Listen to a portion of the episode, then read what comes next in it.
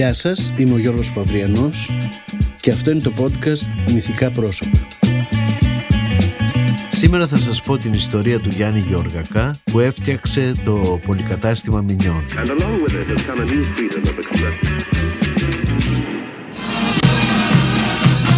Μετά από αναμονή ενός ολόκληρου χρόνου ήρθε. Ήρθε μεταμουσικής και πανηγυρικής πομπής. Ήρθε ο Άι Βασίλης. Με μαζορέτες που τον οδήγησαν στο μοναδικό, χριστουγεννιάτικο, γιορταστικό μηνιόν. Ένα μηνιόν όπως δεν το είδατε ποτέ μέχρι τώρα. Αστραφτερό, σαν αστέρι των Χριστουγέννων. Γεμάτο δώρα, εντυπωσιακά δώρα για τον καθένα. Και θέαμα, το πιο εντυπωσιακό θέαμα που θα ξετρελάνει τα παιδιά. Αυτά τα Χριστούγεννα ένα είναι το μηνιόν και χιλιάδες τα δώρα. Χριστουγεννιάτικο μηνιόν. Ευχές και δώρα σας πολλά.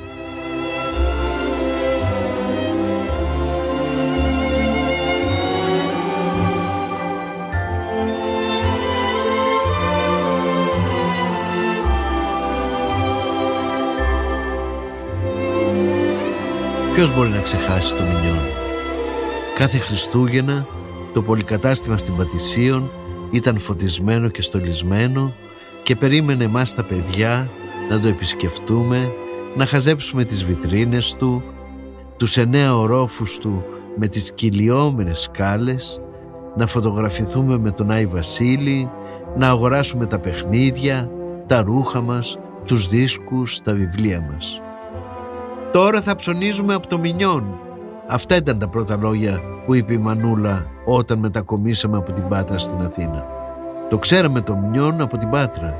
Είχαμε ακούσει πως ήταν ένα τεράστιο κατάστημα που έβρισκες εκεί τα πάντα, πως οι τιμές του ήταν χαμηλές αλλά φίξ, δεν μπορούσες να κάνεις παζάρια δηλαδή, μπορούσες όμως να αγοράσεις με δόσεις και έκανε δύο φορές το χρόνο εκπτώσεις, κάτι πρωτοφανές για εκείνη την εποχή. Έτσι όταν ήρθαν Χριστούγεννα μας πήρε εμένα και την αδελφή μου τη Χρυσάνθη και πήγαμε στην οδό Πατησίων και Δόρου στην Ομόνια. Μπροστά από το Μινιόν είχαν μαζευτεί καμιά διακοσαριά άτομα, άντρες, γυναίκες και παιδιά. Είχε μέσα τόσο πολύ κόσμο που είχαν αναγκαστεί να κλείσουν τις πόρτες. Έξω από την είσοδο στεκόταν ένας ψηλός όμορφος άντρας και προσπαθούσε να ηρεμήσει το πλήθος. Ήταν όλοι αναστατωμένοι. Φώναζαν και παρακαλούσαν.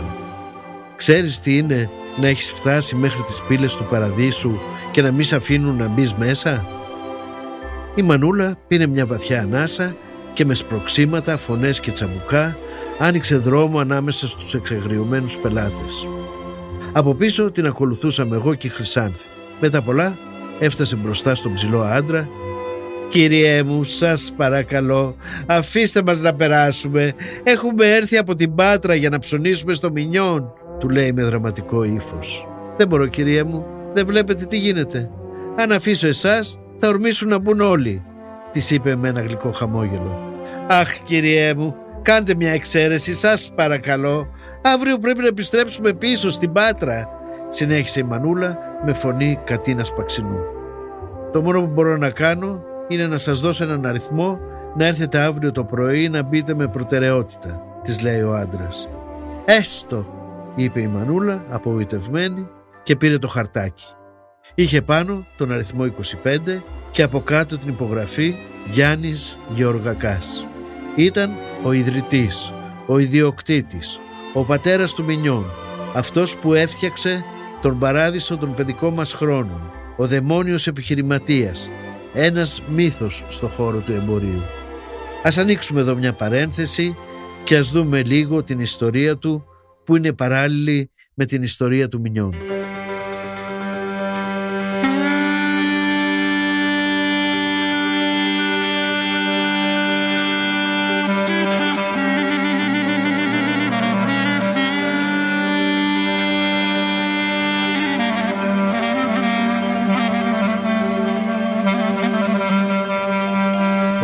Γιάννης Γεωργακάς γεννήθηκε το 1913 στον αυλώνα της Μεσσηνίας. Ο πατέρας του, ο Μίτσος, είχε φύγει μετανάστης στην Αμερική, δούλεψε εκεί για χρόνια και όταν κατόρθωσε να μαζέψει ένα μεγάλο ποσό, γύρισε στην Ελλάδα και μαζί με τον αδελφό του άνοιξε ένα κατάστημα στην πλατεία του χωριού. Οι δουλειές πήγαιναν καλά μέχρι που το 1923 μια ομάδα ληστών λαιλάτισε το κατάστημα και από τη μια μέρα στην άλλη ο Μίτσος Γεωργακάς βρέθηκε χωρίς περιουσία, με χρέη και υποχρεώσεις. Κλέφτες ασημένιο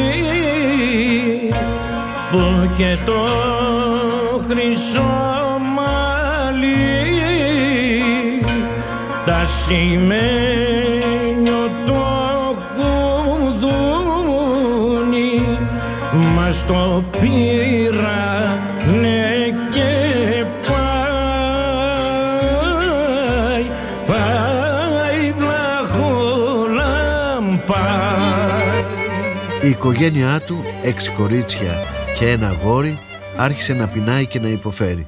Έτσι αποφάσισε να στείλει τον 13χρονο γιο του, τον Γιάννη Γεωργακά, στην Αθήνα. Ο μικρός Γιάννης θα δούλευε εκεί στον μπακάλικο ενός θείου του και ό,τι λεφτά έβγαζε θα τα έστελνε στο Άργος, στην οικογένειά του. Πέντε ως σπίτια έχτισα κι ας όλα ξεσπιτούμε Πέντε ως σπίτια έχτισα κι ας όλα ξεσπιτούμε. Πρόσφυγα σήμα σοκούνιν δεν θα παλαλούμε Πρόσφυγα σήμα σοκούνιν δεν θα παλαλούμε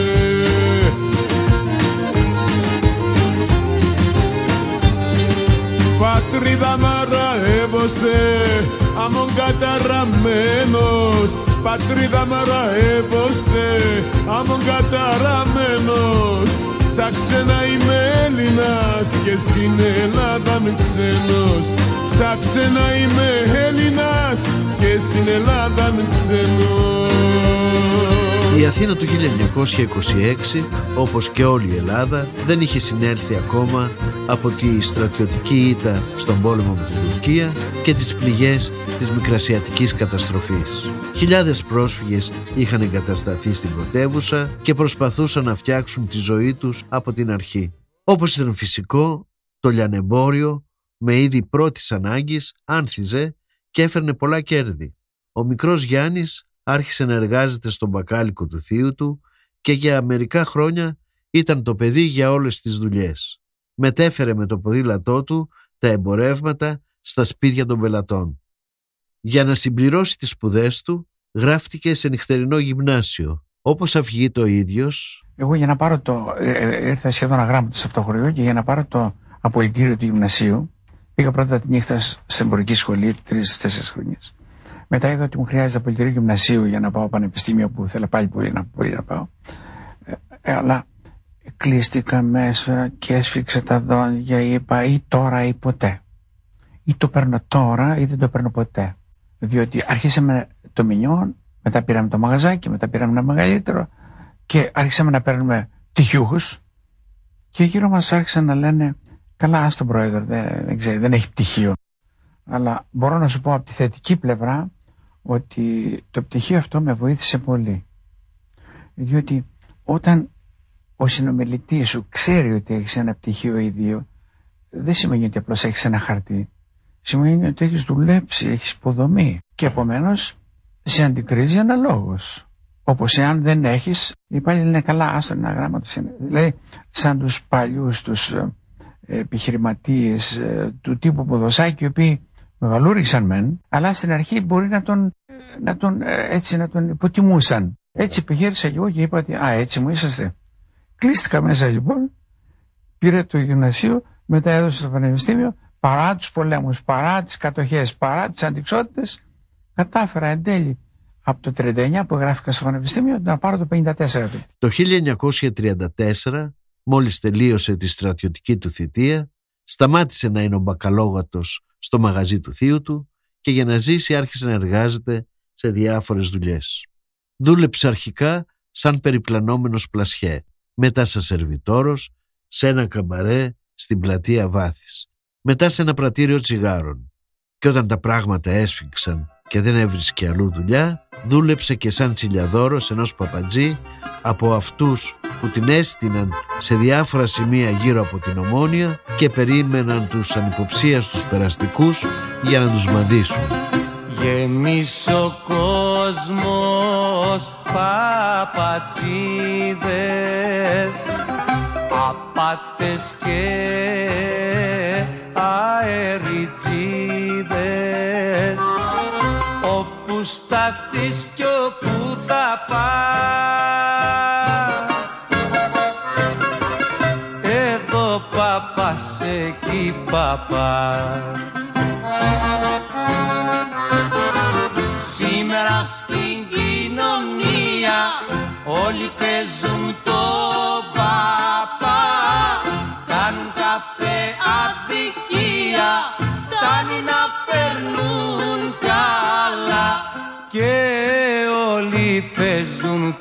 παπά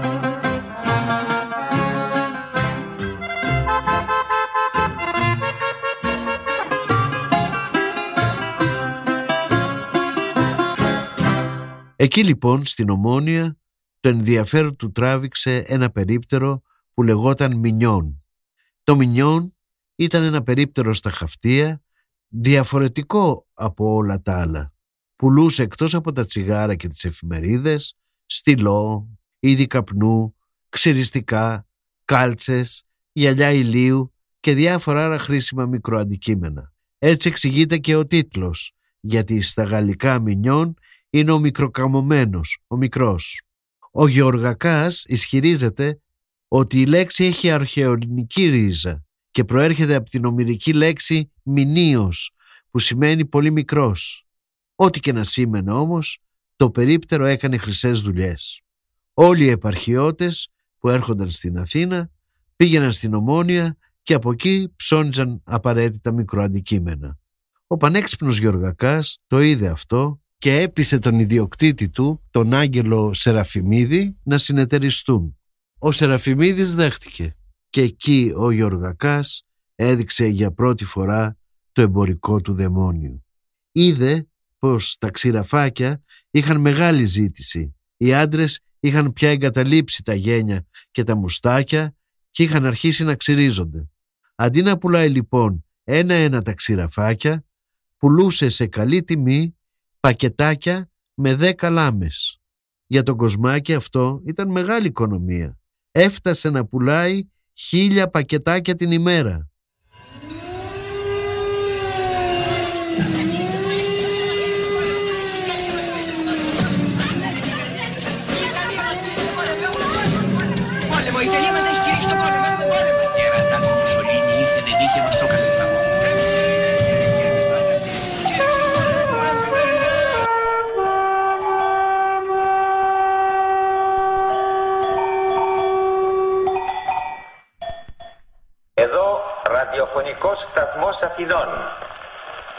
Μεταδίδομεν το πρώτον ανακοινωθέν του ελληνικού γενικού στρατηγίου.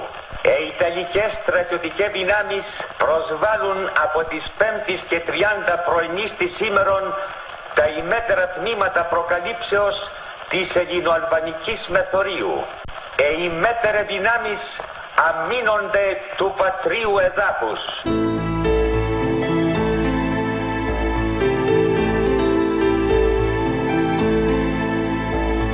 Η επιχείρηση πήγαινε κάθε μέρα και καλύτερα. Ο Γεωργακάς άρχισε να βγάζει τα πρώτα του λεφτά όταν στις 28 Οκτωβρίου 1940 κηρύχτηκε ο Ελληνοϊταλικός πόλεμος. Τα όνειρα και τα σχέδιά του γκρεμίστηκαν. Επιστρατεύτηκε σαν έφεδρος αξιωματικός, πολέμησε στην Αλβανία, τραυματίστηκε και νοσηλεύτηκε στο νοσοκομείο των Ιωαννίνων. Όταν γύρισε στην Αθήνα, τον συνέλαβε η Γκεστάπο και φυλακίστηκε για τρεις μήνες στις φυλακές Αβέροφ. Όταν βγήκε, παρόλο που η Αθήνα ζούσε τη μαύρη περίοδο της κατοχής, ξαναγύρισε στο συνεταίρο του και συνέχισαν το εμπόριο κάτω από τη μύτη των Γερμανών. Μερικοί τον κατηγόρησαν ότι συνεργάστηκε με τον κατακτητή. Όμως όταν κάνεις εμπόριο με στόχο το κέρδος, τα όρια ανάμεσα στο ηθικό και στο ανήθικο είναι πολύ ελαστικά. Τέλειωσε ο πόλεμος, έφυγαν οι Γερμανοί, οι Έλληνες άρχισαν να τρώγονται μεταξύ τους, άρχισε ο εμφύλιος παραγμός που τον πλήρωσαν και οι δύο πλευρές με πόνο, δάκρυα και νεκρούς. Στις αρχές της δεκαετίας του 50, ο συνεταίρος του, ο Άγγελος Σεραφιμίδης, για λόγους που δεν ξέρουμε, του πούλησε το μερίδιό του και έφυγε στην Αμερική. Ο Γεωργακάς συνέχισε μόνος του, έφτιαξε και δεύτερο περίπτερο μηνιών, ενώ ένα ανταγωνιστικό περίπτερο που στήθηκε απέναντι από το δικό του, το Μπιζού, δεν κατάφερε να του κλέψει την πελατεία.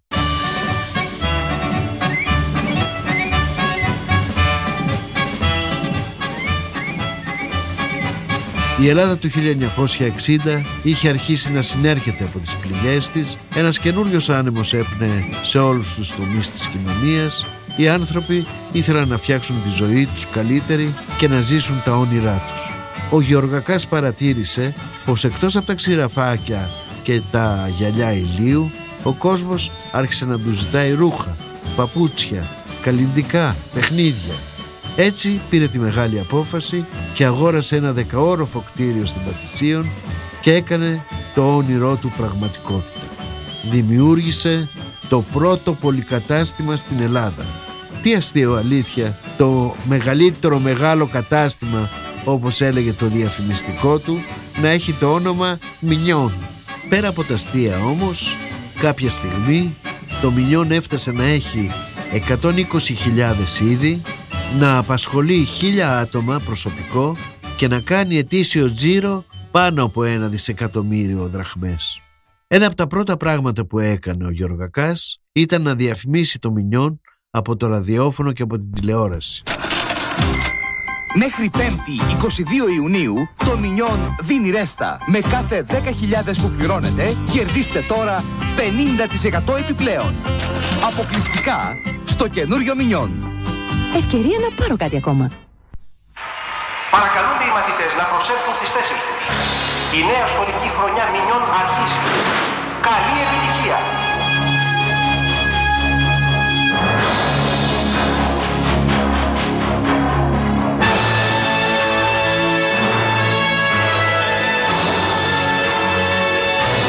Σχολικά Μινιών. Και φέτος ελάτε πρώτοι. Και παιδικό σοου με τη Μαριάννα Τόλη. Μα τι κάνει το μινιόν. Κόβει, κόβει, κόβει, κόβει, κόβει, κόβει, κόβει, κόβει, κόβει, κόβει, κόβει, κόβει, κόβει, κόβει, κόβει,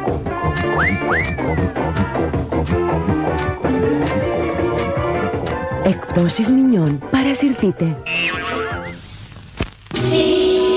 Στο Χριστουγεννιάτικο Μινιόν μεγάλο Λούνα Πάρκ που θα ξετρελάνει τα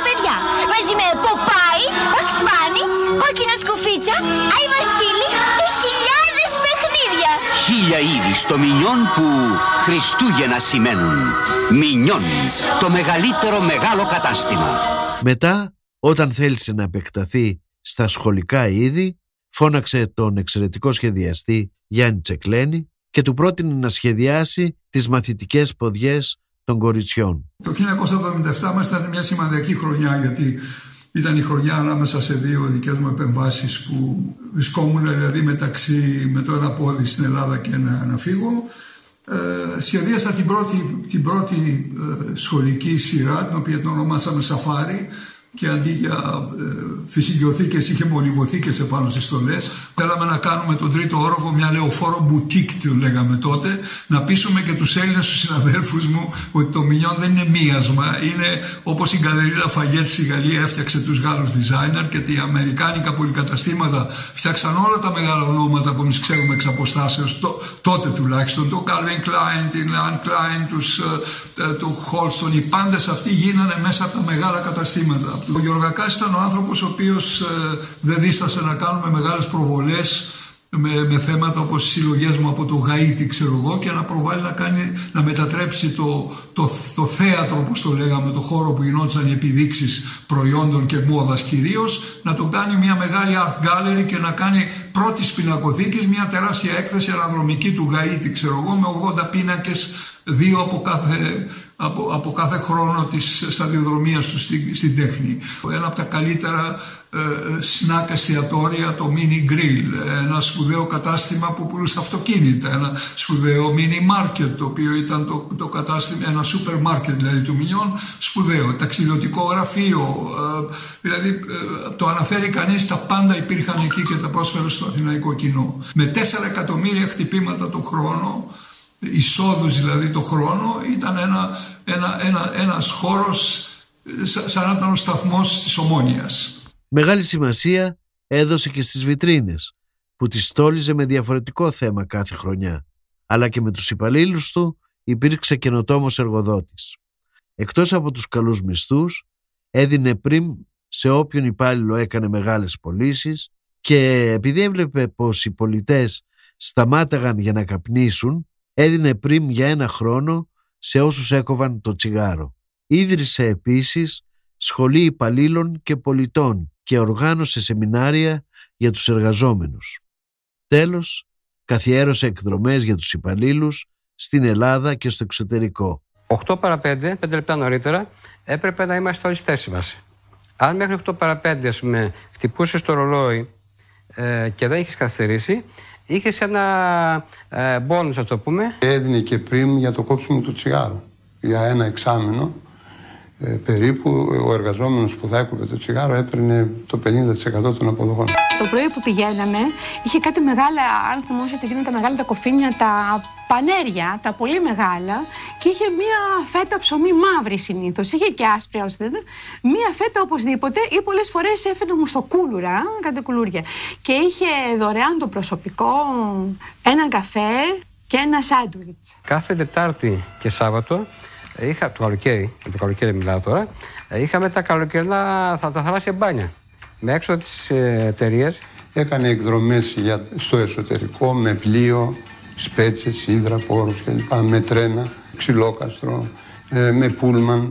Αυτή ήταν με λίγα λόγια η ιστορία του Γιάννη Γιώργακά μέχρι να φτιάξει το Μινιόν. Κλείνουμε εδώ την παρένθεση που ανοίξαμε και ξαναγυρίζουμε στη δική μας ιστορία. Είχαμε μείνει στο σημείο που η Μανούλα, εγώ και η αδελφή μου δεν μπορούσαμε να μπούμε στο κατάστημα και πήραμε από τον κύριο Γεωργακά ένα χαρτάκι με τον αριθμό 25 για να μπούμε την επομένη, κατά προτεραιότητα. Πράγματι, την επόμενη μέρα πήγαμε ξανά στο Μινιόν. Ήταν προπαραμονή των Χριστουγέννων. Στην είσοδο πάλι γινόταν χαμός. Πριν μπούμε μέσα, καθίσαμε λίγο να δούμε τις βιτρίνες. Σε μια από αυτές είχαν φτιάξει μια εκπληκτική αναπαράσταση της γέννησης. Χάζευα με ανοιχτό το στόμα.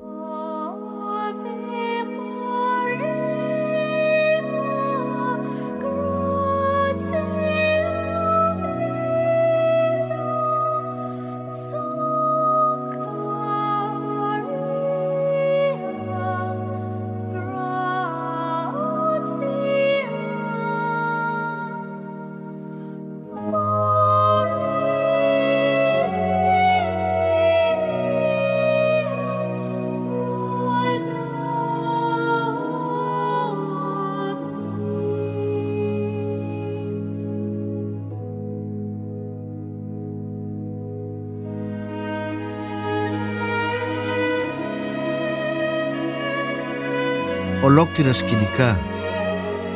Χιόνι να πέφτει πάνω στο σπήλαιο. Ο μικρός Χριστούλης να κουνάει τα χεράκια του και τα ποδαράκια του. η Παναγία να σκεπάζει το Χριστούλη με ένα τούλι. Ο Ιωσήφ να κουνάει συλλογισμένο στο κεφάλι του. Άγγελοι να πετούν στον ουρανό. Οι τρεις μάγοι με τα δώρα να γονατίζουν και να ξανασηκώνονται. Δεν μπορούσα να ξεκολλήσω τα μάτια μου από τα κουρδιστά παιχνίδια, τα ηλεκτρικά τρενάκια, τις κούκλες που μιλούσαν και περπατούσαν. Κάποια στιγμή η Μανούλα μας ξεκόλλησε από τις βιτρίνες, πήγαμε στην είσοδο, δείξαμε το χαρτάκι προτεραιότητας και μας άφησαν επιτέλους να μπούμε μέσα.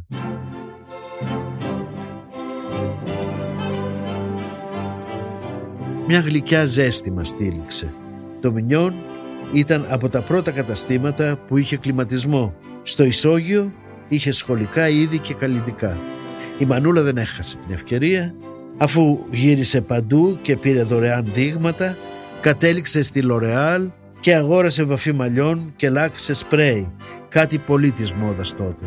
Μετά πήγαμε στα σχολικά και η αδελφή μου μετά από πολλά παρακάλια έπεισε την Μανούλα να της αγοράσει τη σχολική ποδιά που είχε σχεδιάσει ο Γιάννης Τσεκλένης. Για να πάμε στον πρώτο όροφο έγινε ολόκληρο επεισόδιο γιατί εγώ και η αδελφή μου θέλαμε να ανεβούμε με τις κυλιόμενες σκάλες, κάτι που δεν είχαμε ξαναδεί ποτέ. Η Μανούλα όμως φοβόταν μήπως πιασούν τα τακούνια της στα μεταλλικά σκαλοπάτια και μας τράβαγε προς τις κανονικές σκάλες. Τελικά τις ξεφύγαμε και ανεβήκαμε με τις κυλιόμενες.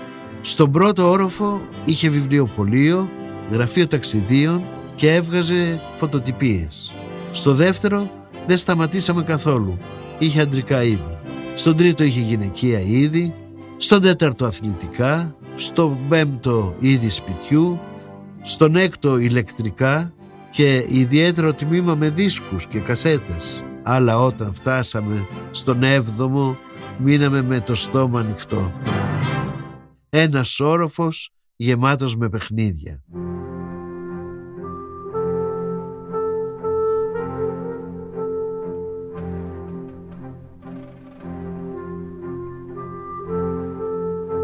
Αφού περιμέναμε αρκετή ώρα τη Μανούλα που έφτασε λαχανιασμένη από τις σκάλες, χαθήκαμε μαζί με την αδελφή μου ανάμεσα στα παιχνίδια. Δεν ήξερα τι να πρωτοδιαλέξω. Ήμουν μεγάλος πια, δεν με ενθουσίαζαν τα τρενάκια, τα επιτραπέζια, τα αυτοκινητάκια, τα ρομπότ, τα όπλα και χιλιάδες άλλα παιχνίδια που απλώνονταν μπροστά μου. «Τελείωνε! Ένα θα πάρεις, δεν θα πάρεις όλο το μαγαζί!» άκουσα τη φωνή της Μανούλας. Αφού προβληματίστηκα ανάμεσα στα πειράματα χημείας και στο μικρό ταχυδακτηλουργό, πήρα τελικά ένα άλλο, τον φωτεινό παντογνώστη. Ένα παιχνίδι γνώσεων που λειτουργούσε με μπαταρία και είχε δύο βίσματα. Έβαζε το ένα βίσμα στην ερώτηση και το άλλο στην απάντηση. Αν η απάντηση ήταν σωστή, άναβε ένα λαμπάκι. Έκανε 600 δραχμές. Ήταν ακριβούτσικο παιχνίδι. Μια γυναικεία φούστα εκείνη την εποχή είχε 700 δραχμές. Η Μανούλα στραβομουτσούνιασε. Έχω ένα πεντακοσάρικο όλο και όλο. Κάντε μας μια έκπτωση, αλλιώς δεν θα μπορέσουμε να το πάρουμε, λέει στον υπάλληλο και κάνει να μου πάρει το φωτεινό παντογνώστη από τα χέρια. Τον έσφιξα πάνω μου και ήμουν έτοιμος να δώσω μάχη. Δεν θα μου τον έπαιρναν με τίποτα. Δεν κάνουμε εκπτώσεις αυτή την εποχή κυρία μου Γιατί δεν διαλέγετε κάτι φθηνότερο Όχι εγώ αυτό θέλω Είπα δυνατά Περίμενα να μου έρθει καμιά ξανά στροφή από τη Μανούλα Αλλά ευτυχώς ήταν στις καλές της Ο υπάλληλος φαίνεται πως με λυπήθηκε Και της λέει Θα σας πάω στον ιδιοκτήτη του καταστήματος Και αν σας κάνει έκπτωση αυτός Έχει καλός Αλλιώς και με κοίταξε σαν να μου έλεγε Αλλιώς δεν θα το πάρεις στο παιχνίδι. Πήγαμε στο γραφείο του Γεωργακά, σταθήκαμε στην ουρά. Όταν έφτασε η σειρά μας, «Κύριε Γεωργακά, είμαστε φτωχοί άνθρωποι. Δεν έχω άλλα λεφτά. Αυτό το πεντακοσάρικο μου έμεινε. Κόψτε μας ένα κατοστάρικο να πάρουμε στο μικρό το παιχνίδι. Το θέλει πολύ». Ο Γεωργακάς γύρισε και με κοίταξε. Πρέπει να ήμουν 13 χρονών και για κάποιο λόγο η Μανούλα με είχε ντύσει σαν λόρδο, με κοστούμι και γραβάτα. Πώς σε λένε, με ρώτησε χαμογελαστός. Γιώργο, και θέλεις πολύ το φωτεινό παντογνώστη Γιώργο. Κούνησε το κεφάλι καταφατικά. Ωραία. Θα σου τον κάνω δώρο αν μου απαντήσεις σωστά σε τρία ανοίγματα. Θέλεις; Μπερδεύτηκα λίγο, γύρισα και κοίταξα τη μανούλα. Ήταν ενθουσιασμένη στην ιδέα να πάρουμε το παιχνίδι τζάμπα. Καλεπείτε όποιο ένιγμα θέλετε. Είναι πολύ έξυπνο παιδί. Θα σας απαντήσει αμέσως. Ε, Τζορτζάκη; Έκανα ναι με το κεφάλι. Είναι αλήθεια ότι ήξερα πολλά ενίγματα. Τα περισσότερα μου τα είχε μάθει ο πατέρας μου, αλλά και μόνος μου έψαχνα σε βιβλία να βρω, μου άρεσε να τα λύνω. Το πρώτο ένιγμα το ήξερα. Από λευκό μάρμαρο ανήρ γεννάται. Όταν είναι ζωντανός ανασταίνει νεκρούς. Όταν πεθαίνει βαπτίζεται. Τι είναι, μου λέει ο Γιωργακάς. Είναι ο κόκορας. Από λευκό μάρμαρο, από το λευκό αυγό, ανήρ γεννάται, γεννιέται ο κόκορας. Όταν είναι ζωντανός, με το λάλημα, ανασταίνει νεκρούς. Ξυπνάει αυτούς που κοιμούνται. Όταν πεθαίνει, βαπτίζεται. Όταν τον σφάζουν, τον βουτάνε μέσα σε βραστό νερό για να τον ξεπουπουλιάσουν. Μπράβο, το βρήκες. Είναι ο κόκορας, μου λέει έκπληκτος ο Γιώργακάς. Για να δούμε αν θα βρεις το δεύτερο. Βλέπω ύπον τρέχοντα επί λευκού πεδίου. Δύο τον θεωρούν. Τρεις τον οδηγούν. Εάν η κεφαλή του δεν ραγίσει, τα ίχνη του δεν φαίνονται. Τι είναι; Και αυτό το ήξερα. Είναι η πένα που γράφουμε στο λευκό χαρτί. Βλέπω ύπον τρέχοντα επί λευκού πεδίου. Δύο τον θεωρούν. Τα δύο μάτια τον βλέπουν. Τρεις τον οδηγούν. Τα τρία δάχτυλα τον οδηγούν. Εάν η κεφαλή του δεν ραγίσει, τα ίχνη του δεν φαίνονται. Αν δεν πιέσουμε την πένα, δεν αφήνει τα ίχνη της. Τα γράμματα δηλαδή. Βρε εσύ είσαι καταπληκτικός, μου λέει ο κύριος Γιώργακάς με θαυμασμό. Για να δούμε αν θα βρεις και το τρίτο. Σε μια πόλη μπήκαν ληστές να τη ληστέψουν. Οι ληστές συνελήφθησαν και η πόλη έφυγε από τα παράθυρα. Τι είναι; Και αυτό το ήξερα. Σε ένα λιμάνι μπήκαν τα ψάρια για να φάνε. Τα ψάρια είναι οι ληστές. Οι ληστές συνελήφθησαν. Τα έπιασαν τα ψάρια οι ψαράδες. Η πόλη έφυγε από τα παράθυρα, έφυγε δηλαδή από τα δίχτυα η θάλασσα. Είπα με ενθουσιασμό και ο Γιώργο Κακάς, κατάπληκτος, μου χάιδεψε το κεφάλι και μου είπε «Γιωργάκη, συγχαρητήρια, είσαι πανέξυπνος. Όταν μεγαλώσεις και σπουδάσεις, να έρθεις να δουλέψεις εδώ, στο Μινιόν. Το παιχνίδι είναι δικό σου». Μετά πήρε ένα χαρτί, έγραψε πάνω δωρεάν, έβαλε μια σφραγίδα και είπε στη Μανούλα να το δώσει στον υπάλληλο στα παιχνίδια. Η Μανούλα το πήρε, ευχηθήκαμε καλά Χριστούγεννα και φύγαμε πανευτυχείς να παραδώσουμε το σημείωμα. «Μα πώς τα ήξερες και τα τρία ενίγματα, Τζορτζάκη» γέλασα πονηρά. «Είναι τα τρία ενίγματα που βάζει η Βεζιροπούλα στον Καραγκιόζη, στο έργο «Ο Καραγκιόζης και τα ενίγματα της Βεζιροπούλας». Το είδα χτες από την τηλεόραση που το έπαιξε ο Ευγενίος Παθάρης. Της έσκασα το μυστικό και έσφιξα στην αγκαλιά μου τον φωτεινό παντογνώστη. Και ανεβήκαμε στον 8ο όροφο.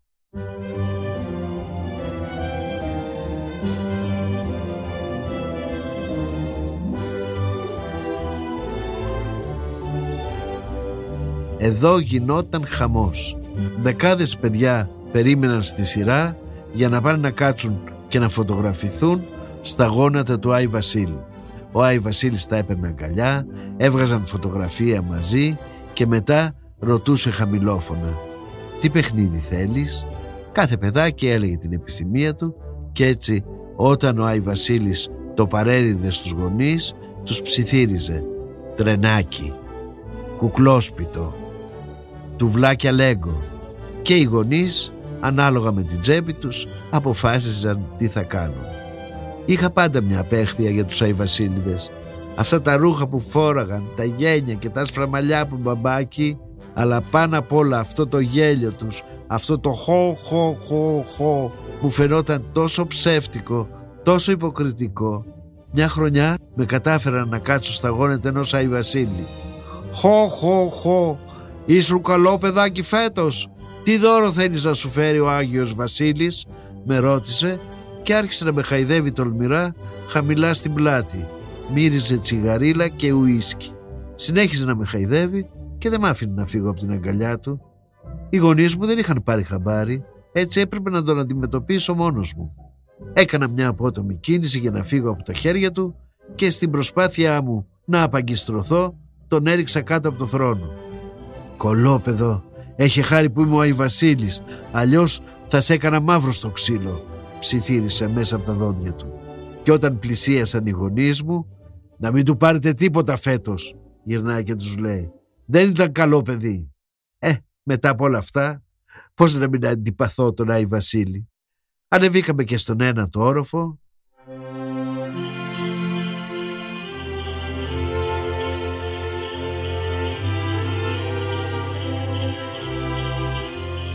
Εδώ ήταν το εστιατόριο.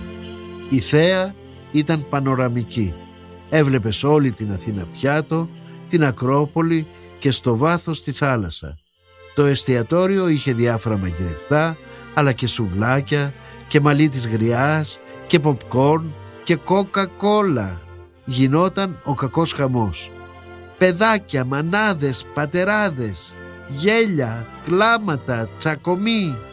Καθίσαμε σε ένα τραπεζάκι, φάγαμε από ένα σουβλάκι και μετά η μανούλα μας πήρε και μια μερίδα λουκουμάδες που μοιραστήκαμε εγώ και οι αδελφοί μου. Μετά έβγαλε διακριτικά τις γόβες της κάτω από το τραπέζι, πήρε από την τσάντα της ένα πακέτο τσιγάρα, άναψε ένα και άρχισε να φουμάρει. Όταν τελειώσαμε, μαζέψαμε τα πράγματά μας και αρχίσαμε να κατεβαίνουμε τους ορόφους με τις κυλιόμενες σκάλες. Τη μανούλα την κρατούσαμε από το ένα χέρι εγώ και από το άλλο η Χρυσάνθη. Στην αρχή έχασε λίγο την ισορροπία της, αλλά μετά κατάλαβε πως λειτουργεί το πράγμα και άρχισε να γελάει και να παίζει με τις σκάλες σαν μικρό παιδί.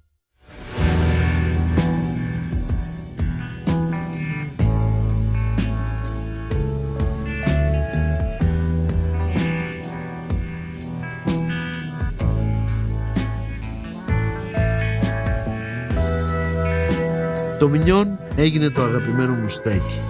Εκτός από τις γιορτές πήγαινα συχνά για να αγοράσω δώρα, ρούχα, παιχνίδια.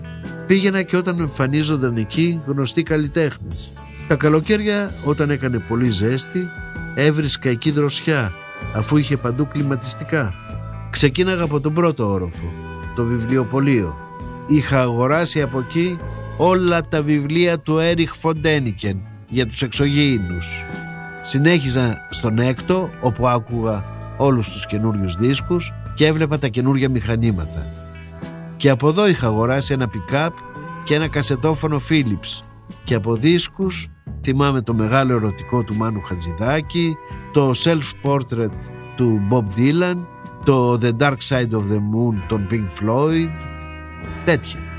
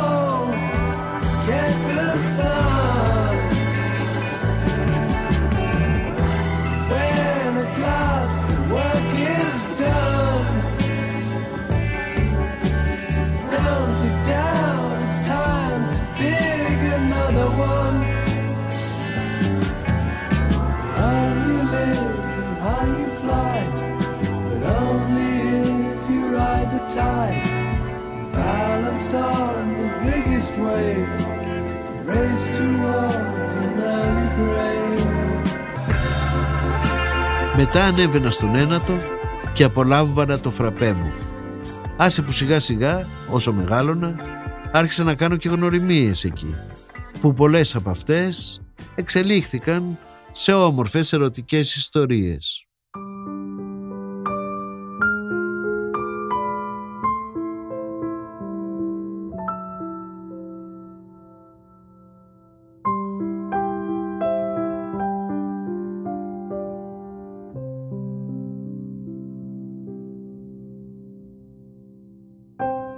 Στις 18 Δεκεμβρίου 1980 πήγα για τελευταία φορά στο Μινιόν για να αγοράσω ρούχα.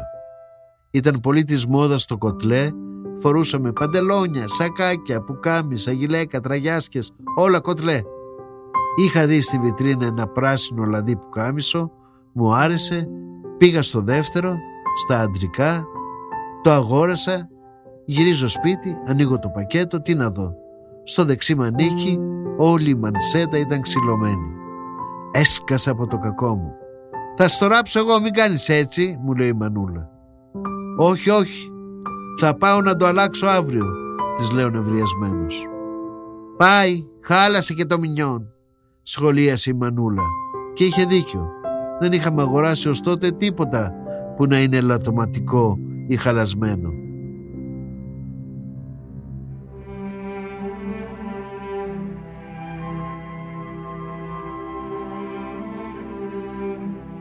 Την άλλη μέρα κατέβηκα στο κέντρο.